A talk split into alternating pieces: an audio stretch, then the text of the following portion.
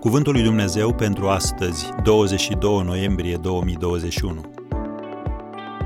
Făți viața să conteze pentru Dumnezeu. M-am luptat lupta cea bună, mi-am isprăvit alergarea, am păzit credința. 2 Timotei 4, versetul 7.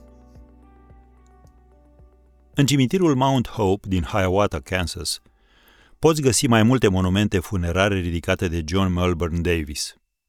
Davis și-a început activitatea ca angajat într-o muncă umilă, dar a reușit să adune o avere considerabilă. În tot acest proces nu a legat prea multe prietenii. Nu era apropiat nici de familia soției sale, deoarece aceștia considerau că ea s-a căsătorit cu o persoană sub demnitatea ei. Cuprins de amărăciune, a jurat că nu le va lăsa moștenire niciun ban. Când i-a murit soția, Davis a făcut un monument funerar lucrat cu grijă, care îl înfățișa pe el și pe soția lui stând de o parte și de alta unei băncuțe de nuntă.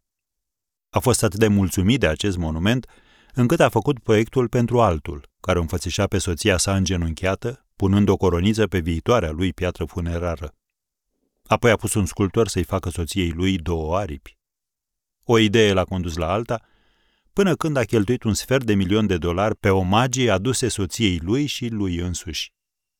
Când oamenii l-au rugat să contribuie la spitalul local sau la o piscină pentru copii, bătrânul avar ar fi spus, da ce orașul ăsta a făcut ceva pentru mine?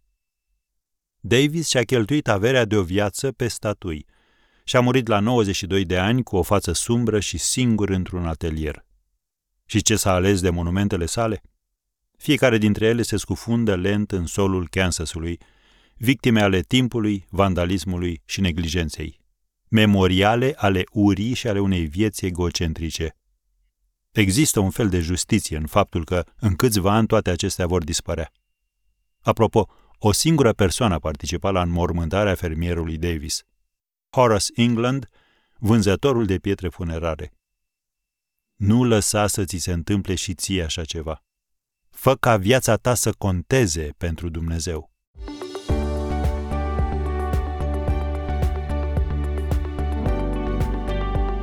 Ați ascultat Cuvântul lui Dumnezeu pentru astăzi, rubrica realizată în colaborare cu Fundația SER România.